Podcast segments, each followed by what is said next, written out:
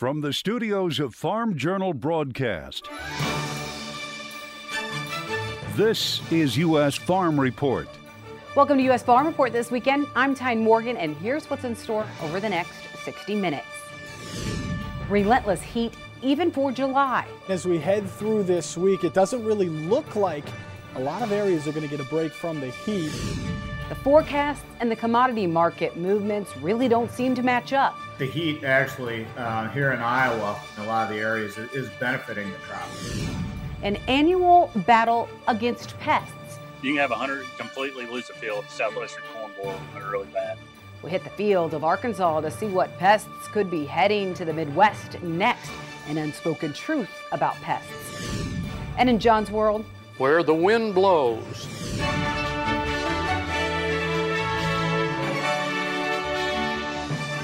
Now for the news, dangerous heat is continuing to impact a large portion of the nation, and a lack of rain in areas of farm country is just adding to the concern.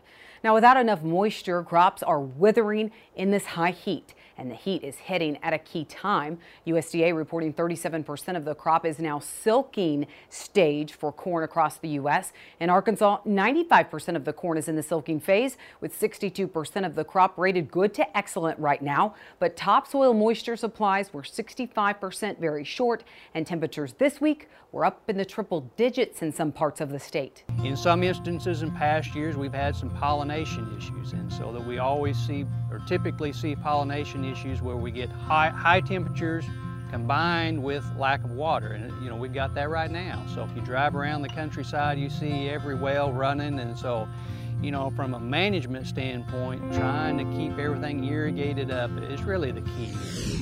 Russian and Ukrainian officials have signed deals to end a standoff over grain exports brought on by the war in Ukraine. Ukraine is one of the world's key bread baskets, but a Russian blockade of its ports has threatened food security around the world. The two countries signing separate agreements with Turkey and the United Nations. It hopes Ukraine will soon be able to export 22 million tons of grain and other ag products stuck in Black Sea ports by the war. It was thought that President Biden would formally declare a climate emergency this week after influential Democratic Senator Joe Manchin squashed his hopes for sweeping legislation to address climate issues. Instead, the president announced more modest steps during a speech at a former coal powered plant in Massachusetts. The president said he would use his executive powers to turn concern about a climate emergency into, quote, formal official government actions, end quote. The announcement includes new funding for community cooling centers and a push for new offshore wind projects in the Gulf of Mexico. And president said more action is to come.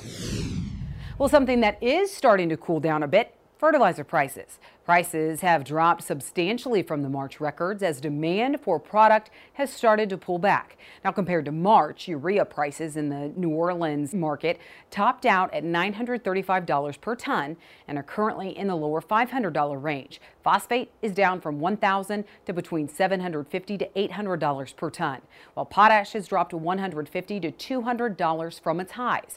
So, will those trends continue? One fertilizer expert tells us that it's very hard to to predict because of all the geopolitical unknowns. The problem is for each one of the major ones, nitrogen, phosphate, and potash, there are major global factors at play that even if it was fundamental, it'd be hard enough to call on its own. But a lot of these factors are government driven or their products outside the realm of the fertilizer world. Now, Linville says the 2022 fertilizer market is setting up similar to 2008 when prices fell in conjunction with corn prices. Fertilizer price trends are also still riding on the war and whether Russia will be able to supply natural gas to Europe for nitrogen production and if Lithuania allows Belarus to export potash. Also helping prices, the U.S. International Trade Commission ruled against imposing steep tariffs on urea ammonium nitrate fertilizers imported from Russia and Trinidad and Tobago. They voted the U.S. domestic producers are not injured by imports of UAN products. The finding will end import duties of up to 123% on Russia and 112% on Trinidad and Tobago. Those two markets account for nearly 80% of typical U.S. imports. The National Corn Growers Association came out strongly against the tariffs. Well, problems remain overseas in Europe with Norwegian fertilizer maker Yara warning there could be shortages of nitrogen based fertilizers due to higher gas prices. Fertilizers require a lot of energy to be produced, and it delivers product throughout Europe, North America, Africa, and Asia. A new report says the U.S. is losing farmland at what it calls an alarming rate. The study was conducted by the American Farmland Trust. It's raising the alarm about the amount of farmland being converted to development. It says between 2001 and 2016, over 11 million acres of farmland were converted to other uses. It adds up to 2,000 acres every day. Researchers saying if the pace keeps up, another 18.4 million acres will be lost by 2040. All right, that's it for the news. Well, the weather making news this week, specifically that high heat that creeped into the western Corn Belt and the plains. So, how long does it last? We'll check in with meteorologist Matt Yurosavik next. U.S. Farm Report is brought to you by Endzone from Farm Shop MFG, which allows you to rehydrate your soybeans from 10 to 13 percent. On a 20,000 bushel bin, that's an extra semi load added to your bottom line. Order your Endzone fan by July 31st and get $200 off.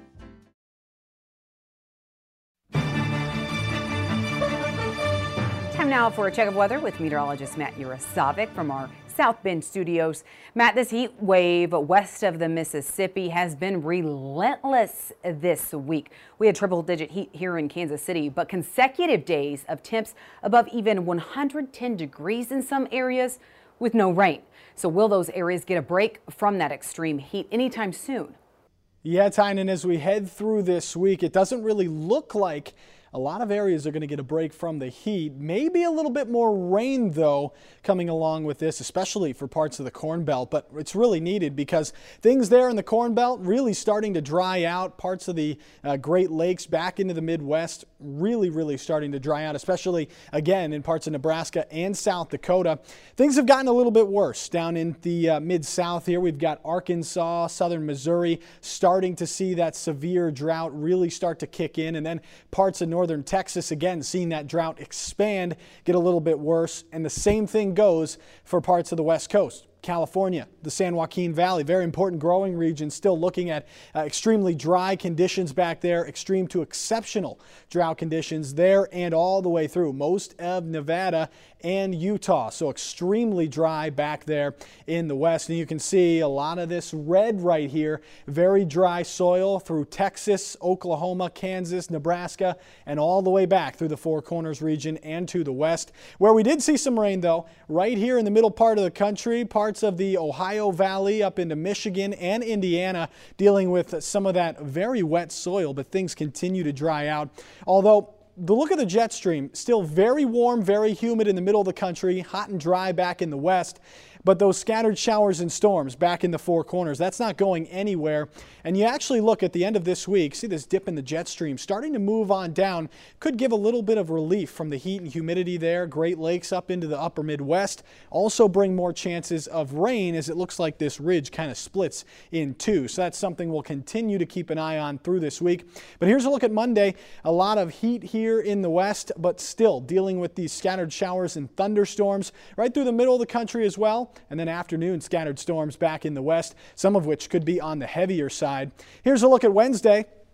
Still, a system moving through the upper Midwest, bringing some rain and a few thunderstorms, and then those hot th thunderstorms there in the afternoons in the south, dealing with those pretty much all week, and then back in the southwest, dealing with more of the heavier thunderstorms during the afternoon. That continues into Friday. Things stay hot and dry there otherwise. And then off to the east, still staying warm and humid with more of those thunderstorms all the way from the golf course up uh, Gulf Coast up into parts of New England as well. So that's what we're going to be keeping an eye on. Temperatures, though, normal across northern parts of the Corn Belt, much above average on the west coast, and then all the way down through the Gulf and up the east coast. Very warm as we head through this week. And again, rain right through the middle of the country, above normal, all the way from Southern California and all the way up into parts of the mid Atlantic. So that will be good news for us. But taking a look ahead toward next week, still extremely warm warm for most of the country, and more rain could be expected as well.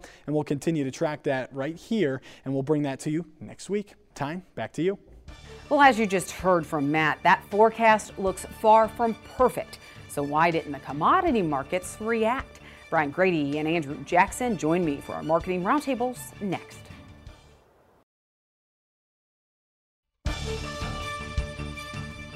Welcome back to U.S. Farm Report this weekend. Brian Grete, as well as Andrew Jackson, joining us this weekend.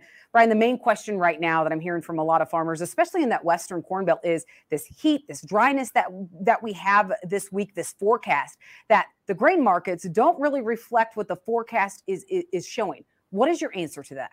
Well, I think the heat actually uh, here in Iowa, um, where we have plentiful moisture and soil moisture in a lot of the areas, is benefiting the crop. Now, the areas in, in northwestern part of the state, uh, southwestern part of the state where it's drier, uh, they're they're going to see some of their crop hurt, I think. But uh, what I've seen of, of, the state, and I've seen quite a bit of it uh, the past several weeks, is that we have a really big crop here in Iowa. The Illinois crop, uh, you know, it, there were areas that were a concern, and it's really coming along in the last three weeks. So we're looking at the Central Corn Belt, the number one and number two producing states of Iowa and Illinois uh, that are looking at very big crops right now. And, and so that's going to probably offset some of those lost bushels in some of the other areas uh, out to the western and, and southern part of the uh, Corn Belt. Yeah, and we'll get into that a little bit more, especially as you get ready to, to set off on that Pro Farmer Midwest crop tour.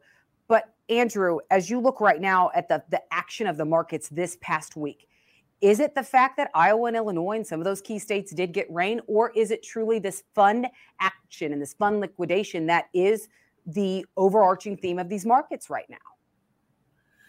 Well, I think that uh, the funds certainly the funds certainly could shed a lot more and could do a lot more damage to this market. But one thing you got to ask yourself is how far do they want to push the market below six bucks, below thirteen bucks, you know, or below eight dollar wheat uh, with the balance sheet as tight as it is. So you know, the I, I, think right now the trade is probably looking at a 175 to 177 type yield, and that probably leaves us in an okay position. Um, but it still leaves us with some risk if we do pull that crop down into the lower 170s on, on corn specifically. It's a little early to start guesstimating what the bean crop might be. Um, but it's hard for me to believe also that, uh, and I think the trade believes this as well, that you know we're going to see a corn crop below, you know, below 170 this year uh, unless we have some really disastrous weather late. Uh, I think the funds are probably, uh, and fundamental traders are probably looking and saying, listen, we, are probably going to be okay in the U.S. It's probably not going to be a bumper crop. It may not be a 180 crop, uh, but maybe we've got enough uh, gas in the tank to limp on in through the U.S. crop and then start thinking about record planted acreage in uh, record planted acreage in South America. Yeah, so Brian, as you mentioned, you know, I, I, know you've been really looking into this crop. I know recently you took a drive to, to, to get an idea, especially for Iowa's crop. But this heat and this dry weather, we are losing some bushels. But you think we are gaining more bushels than we're losing at this point? Uh, I would say that you know just based on where the crop condition ratings are here in mid-July, and and I know that that isn't a direct correlation to final yields, but it does tell us something, and, and that's the health of the crop. That um, we have potential to, to get to a record yield nationally. Now, everything probably has to fall in place. And we know that the long term forecast that uh, the National Weather Service just came out with this week uh, signals that it's going to be hot and it's going to be dry for a good portion of that, uh, the growing uh, area in the Corn Belt, especially uh, the western and southwestern areas. Uh, kind of a, a, mixed picture in terms when we get into the eastern belt. So we're going to need some time with rains here, no doubt about that. But I can tell you that that Iowa is very good right now. That doesn't mean that there aren't some problem areas, but Iowa's very good, and Illinois has come a long ways here in the, the past several weeks. And when you got the number one and number two corn producing states in the United States uh, ripping along like they are at the moment, um, you can offset quite a bit of ill in, in some of those other states. Andrew, you know, you're in Kentucky. I know Kentucky and some of those other areas did get a rain last week definitely welcome news for some of those Kentucky farmers. Did it save the crop? Uh, part of the crop, it was certainly a million dollar rain, million dollar pl- rain plus. Uh, there's a central part of this, central western part of the state that's been in pretty decent shape all season long, but uh, up along the Ohio River has struggled at times. Southern Kentucky into Tennessee has really struggled, especially the early planted crops. Uh, overall, this last rain really helped the later planted crop, and it's really a good thing we probably didn't get planted real timely this year. Um, so those rains have definitely helped. So when you look at some of these truck bids and, and, this basis that we've been talking about, what is it telling us right now? We're going to ask both Brian and Andrew later on U.S. Farm Report.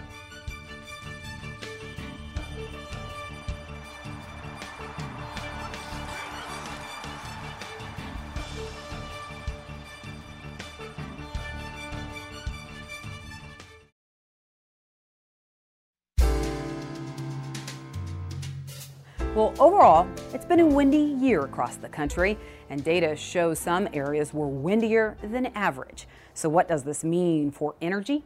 Here's John Phipps. I had intended to talk about tariffs this week, but being easily distracted, this beautiful graphic from Visual Capitalist grabbed my attention. Now, I knew that the West, and especially the southern plains, had high average wind speeds, but I was unaware the Midwest was an equally good place to site wind turbines as well, especially the newer, bigger ones. Suddenly, all those turbines in cornfields made a little more sense to me. Looking at the map, it also became clear that the place to build turbines for the highly populated coastal urban centers is offshore. Recent news showing Texas struggling with a heat wave in part due to lower wind generated power was unsurprising, given that it is the largest wind energy state. What did surprise me was the discovery Iowa obtains the majority of its electricity from wind. Across the nation, wind now supplies 10% of all electrical power, but there are 10 states, mostly in the southeast, that generate none. For good reason, looking at this wind speed map again. The battle against wind farm construction in farm country will doubtless continue, but the end of federal construction subsidies may slow expansion of this power source in the coming years. Now, these predictions should be taken skeptically, since not only is turbine cost per unit of power continuing to drop, but the political winds can shift as well, to make a pun. Maps and graphics like this reinforce what energy experts have been trying to tell us for decades.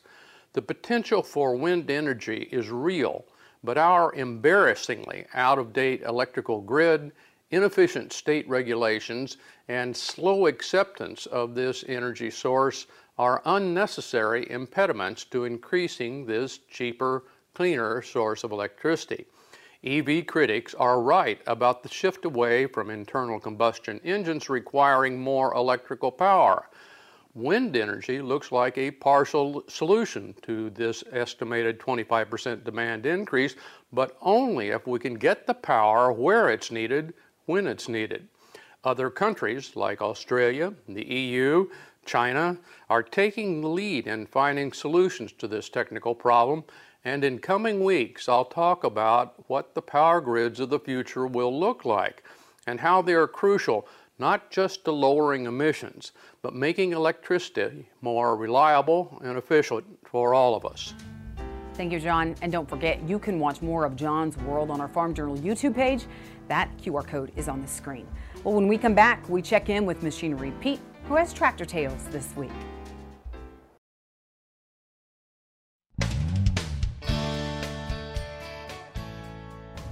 Hey, welcome back to Tractor Tales, folks. And I gotta tell you, if you love Missouri and if you love Minneapolis Moline, this segment is just for you because we're headed to the Show Me State to check out a Jetstar 3. I believe it's a 1968 uh, model, and they made those Jetstar 3s for quite some time, several years, from the mid 60s right up to the end in 69, 70, in that time period.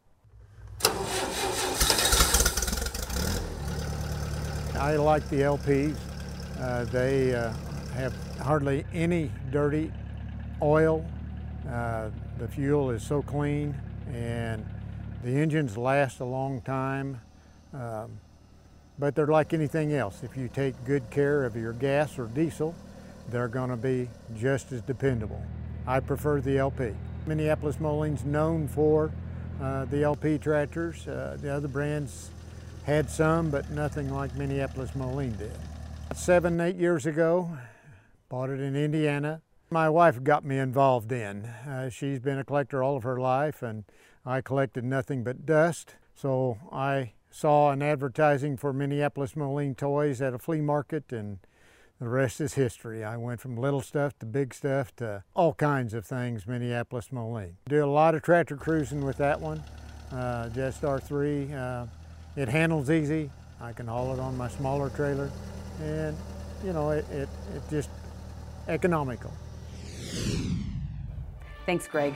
Well, still to come, last year it was an area that battled intense armyworm infestation earlier than ever. But what pest problems are popping up now? That's our Farm Journal report next. U.S. Farm Report is produced and distributed by Farm Journal Broadcast.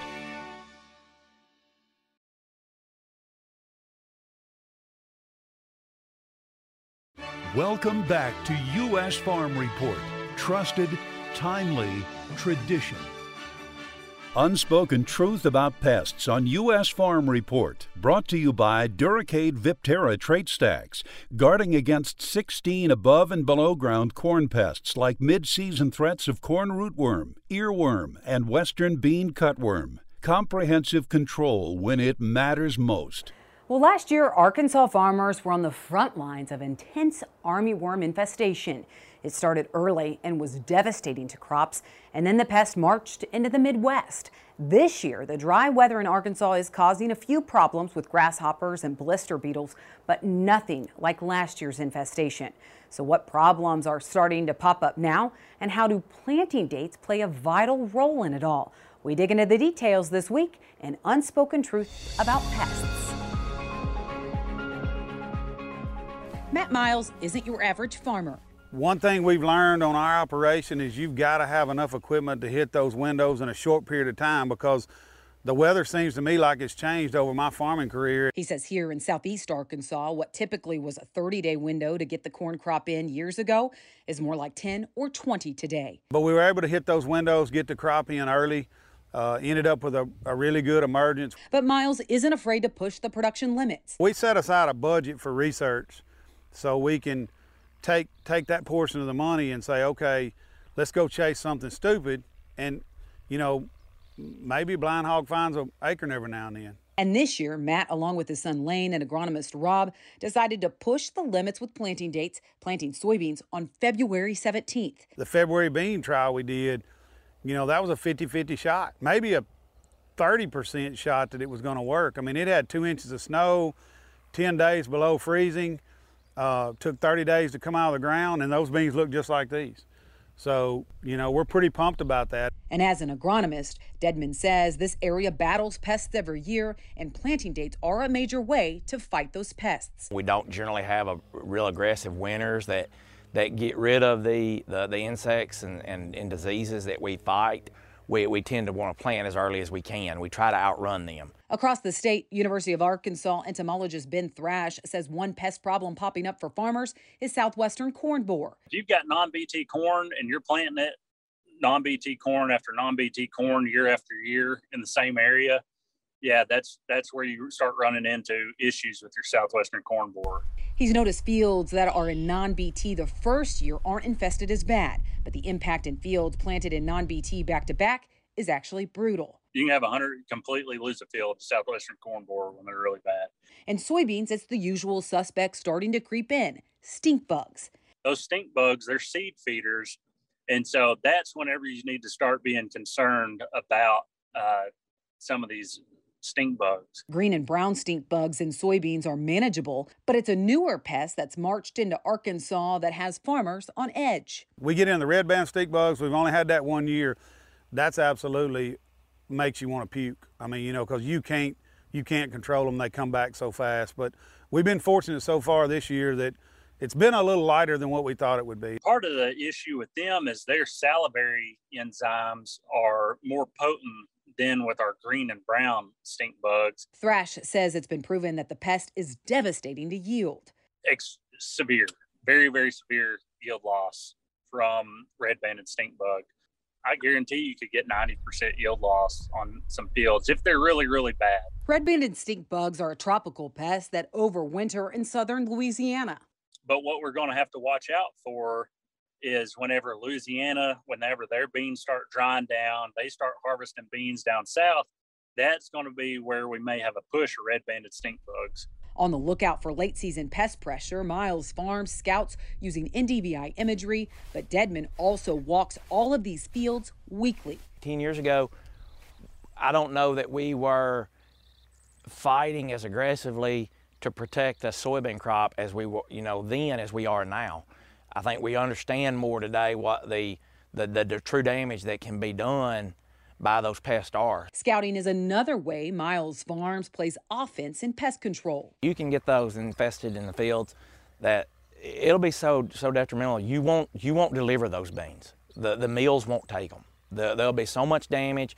There'll be so many insects in there. So so to, to leave a field untreated is probably a, a very negative ROI thought process for a farmer. While pest pressure can be a problem here due to weather, not every one of these fields will see insecticide this year. But one thing we do is we spray when it's needed, but we don't always add insecticide to it. It's a move Dedman was adamant about. We're going to trigger insecticide applications or fungicide applications, depending on what pest we're battling, uh, based off of thresholds. I was scared of it, I'll be honest with you. Planes flying all over. You know, my neighbors flying everywhere, and we're sitting there not doing anything. And, and so, you know, it took it took Rob proving that to me to, to, to make it work, but so far it's worked pretty good for us. Miles Farms only applies insecticide when needed to help protect beneficial insects that are also lurking in these fields. So just being aware of what's going on around us in our, in our geography and, and what other people are finding, that's, that's probably the biggest tool we have. From the traits they plant to the management tools in season, staying ahead of potential pest problems has proven to be their best line of defense you know, you try to minimize your risk. You know, the, the safest place for this crop to be is in, in that grain bin. And uh, the longer it stays out here, the, the more exposure we have and the more risk of damage that we have. Now, Miles says he plans to harvest that soybean field that he planted February 17th yet this month, a field that he really thought had a 30% chance of survival. And then he'll follow up with a 90 day corn that'll harvest this fall and then go back in with winter wheat after that. If all three crops produce this year in that one field, Miles thinks it may be a first in Arkansas. Up next, it's a shortage of U.S. grain, or is it really a shortage of grain in the right spot? We'll tell you what grain bids are saying in our marketing roundtables next. Your next piece of equipment is on machinerypete.com. Search equipment from dealerships across the country to find what you're looking for. Only on machinerypete.com. Rejoining us, Brian Grete as well as Andrew Jackson. Brian, talking to some farmers and, and basis right now, and some of these cash grain bins, bids just continue to be a phenomenal, whether it be ethanol plants or, or other areas. What is that telling us at this point? Well, it, it tells us that uh, the supply is is uh, not as good as the demand, and we do have some demand concerns uh, on the export side of things for uh, old crop corn. Um, you know, kind of limping into the finish line here ethanol production probably needs to get going a little bit here into the end of the marketing year. And, and so there are some demand concerns, but yet the basis remains exceptionally strong, uh, which tells us that the supply probably isn't as much as what some think it is out there. Yeah. So if the supply isn't as much, Andrew, then, you know, you look at how it kind of sets the stage, the carryover as we head into this new crop. I mean, it seems like we need a lot of extra bushels then to make up for what's possibly not there if what basis is telling us is true. Yeah, a lot of that is maybe the maybe the bushels are dislocated. Uh, I mean, they're not exactly where they need to be, or the, or the timeliness isn't there. You know, there's still corn in the farmer's bin, but uh, that doesn't do the feed mill any good. So, with the recent sell-off we've seen in futures, you know, the basis has to do the work. Um, looking into the mid South, you know, southern, uh, you know, southern top feed markets, uh, you know, think about it like this. And I know there's some noise from the from the July SEP roll but if a feed mill was paying uh, nine dollars for cash corn just uh, just a couple months ago, um, when futures were seven fifty, and today, you know, futures are six dollars. But hey, they still got to have corn. So does nine dollars really hurt that much? Yeah, it, it's historically a very high number, but this sell off in the futures and the roll to the July at the at the huge spread at the huge inverse that we went off at has really given basis room to run. And last weekend on the show, Brian, we talked about, you know, train troubles and just the transportation issues and, and the issues getting feed out west and even the issues in the, in the southeast. So when you look at some of those transportation problems, is that possibly causing some of that grain to be in areas uh, that that it shouldn't be at this point? Absolutely. I, I, think Andrew hit the, the nail on the head right there um, when he, he said just, you know, it isn't necessarily in position. Uh, and when you get that, then you get the the imbalances or the, the crazy type of action that we're seeing in the basis and those types of things. So I, I think that definitely has something to do with it. Uh, just the, the infrastructure and the ability to get uh, the bushels from where we need them uh, or from where they're located to where we need them is a big portion of, of this uh, basis play.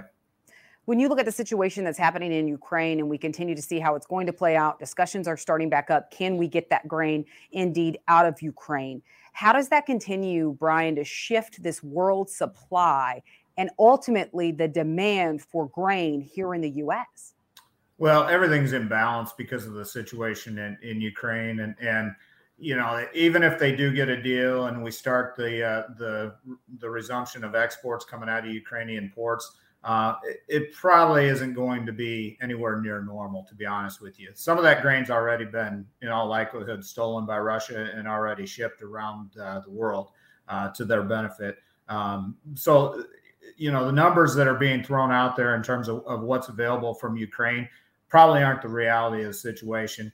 And just because we get a signed deal uh, doesn't mean that it's going to be a normal situation anytime soon. And, and so what you're looking at is something subprime, and and uh, we aren't going to see the logistics issues or, or the global supply issues uh, abate anytime soon, in my opinion. The seasonals of the market, the psychology of the market right now.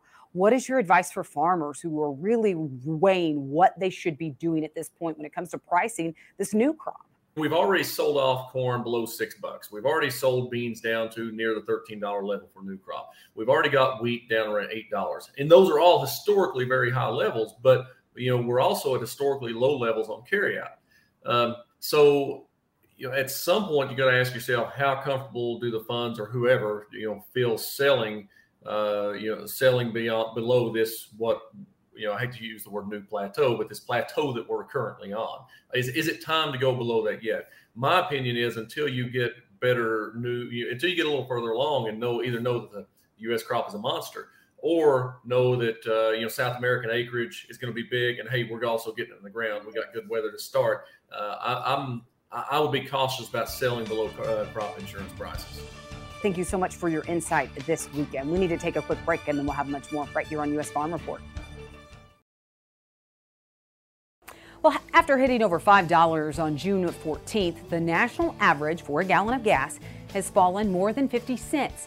Diesel prices remain above the $5 mark, and it's soaring diesel fuel prices having a major domino effect on the economy. As reporter Ryan Young says, truck drivers are now in the unique position of spotting economic headwinds early.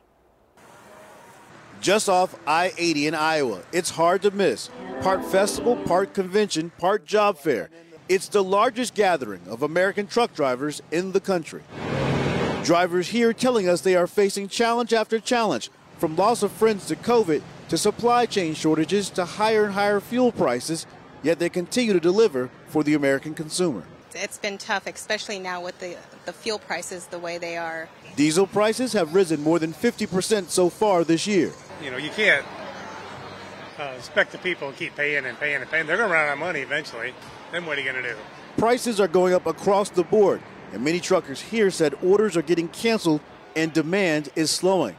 For some, the outlook for the next few months is grim. I think there's a fear out there that that is being placed. We got to figure out a way to, to get these fuel prices back and, and, and get back to business. And the economic impact of these big rigs is tremendous. You think about almost 72% of all goods in this country are moved by truck, and that has a real ripple effect. You're talking about $12.7 trillion of goods moved throughout this country by truck alone. I can't say I can blame one person for it all. Bill Abbott owns a farm and travels across the country with his vintage truck to shows like this one. He believes change is needed. It takes a leader that can grab the bull by the horns, but the economy is such now, we need a, a leader that's going to grab the bull by the balls. I've never seen anything like it. Before, I've used to my savings, I made money, we went on trips, and I didn't spend much. Now I'm spending a lot and I'm losing back to all, all my savings. There's also a can do attitude that reverberates all around here. Just keep right on going. Terry and Adam Werzer own a small company that makes products for semi trucks, and they say there's no choice but to push through the tough times. People, especially around here, they You know, just just because times get tough, they still work hard and they still fight their way out of the hole and they keep going. The Biden administration says it sees and hears the plight of truckers and is aware of the driver shortage. It plans to help make it easier for those wanting to get their commercial driver's license while also hoping to address concerns ranging from poor road conditions to wait times at delivery points. For some, they say that can't happen soon enough. The other administration wasn't like this. Was that a false economy? No, I think maybe this is. Hopefully, things will cycle out. Don't know. Thanks, Ryan. And as we reported earlier this year, American Trucking Association actually says the U.S. was 80,000 drivers short last year, which is an all time high. And they project that could double by 2030. All right, up next, speaking of labor, are small towns being hit the hardest? Customer support is next. The Great Worker Hunt. Registration is open for the 2022 Pro Farmer Crop Tour. Join our team as we gain insight on the 2022 growing season in person or online. Visit profarmercroptour.com forward slash register to select the stop nearest you. Well, for more than a year now, Help Wanted and now hiring signs have been plastered along highways and businesses really across the U.S. So, where is all the labor and what does it mean for small businesses in small towns? Here's John Phipps. From Scott Emick in St. Peter, Minnesota. In rural America, every 40 miles or so, there is a manufacturing plant for a national business. How are the small independent businesses that are grain elevators, welding shops, independent seed dealers, local co-ops, etc., going to continue to be able to find labor at wages they can pay. There's going to be a big discrepancy between national businesses and locals in the pay scale. I fear even more for the small town Main Street. This is a great question, uh, Scott. Like you, I see evidence of this all over my county. We have some light manufacturing in the single town of size, about 9,000, and everyone has a sign out about hiring. Some fast food outlets are not opening the dining rooms due to lack of personnel. Finding help is also a constant gripe among farmers. But this is not so much about being rural, but rather being at full employment. While economists bicker about the definition of full employment, at 3.6%, we can't be far away. The idea there's a pool of slackers sitting and drawing government aid is inaccurate at best. At worst, this pool is no bigger than it ever was. Labor force participation is 82.6%, the best since 19. Total employment is 158 million, the same as it was before the pandemic. Meanwhile, real wages, which have been adjusted for inflation, continue to drop, suggesting there is no compelling demand for labor, rather just cheap labor. Rural employment faces some unique issues, however. While wages are generally lower than in cities, the cost of living is significantly lower as well, primarily due to housing. Rural America continues to lose population faster than urban areas, and the worker pool is not just smaller, but older and less educated. Growth in largely rural states has been almost exclusively on the fringes of growing urban centers. Working in the city and living in the country is a good economic strategy for all kinds of workers, which shrinks the pool for truly rural employers. Add in automation like restaurants going to uh, from wait staff to kiosks or all carryout, online retailing, and less immigration of all kinds, and rural employers face a stiff challenge. Of course, there is a wage level that will attract those workers, but for too many small firms, they cannot operate with such labor costs. Thanks, John. And last week's customer support, it also drew a lot of interest. To watch that and all of John's commentaries on our YouTube page, just use that QR code on your screen. All right, when we come back, how the heat and dryness is actually taking its toll on farms. From the farm, it's next.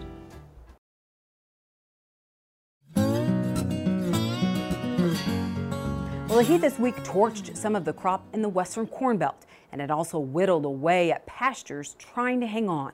For those in the plains and the west, the weather is making matters worse. Last week, it was mile long lines at this Texas livestock auction. This week, it's photos from southwest Kansas showing the impact triple digit heat and no rain will have on a crop. With each day of triple digit heat continuing to add insult to injury. While July is supposed to be hot, it's the extreme temperatures and no rain that's causing concern in areas like Texas and parts of the plains. We'll continue to see these not only triple triple digit heat numbers, but lots and lots of daily record highs, maybe even a few monthly or all-time records possibly being set across the Great Plains before we get out of this and, and there's really no end in sight. Well, next week on the road, we'll actually travel to a part of Texas where the drought is worse than 2011 and the concerns that it's creating about not only infrastructure, but farmers' mental health. That will be next weekend on U.S. Farm Report. That does it for this weekend. Thank you so much for watching.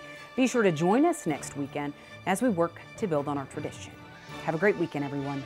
U.S. Farm Report is produced and distributed by Farm Journal Broadcast.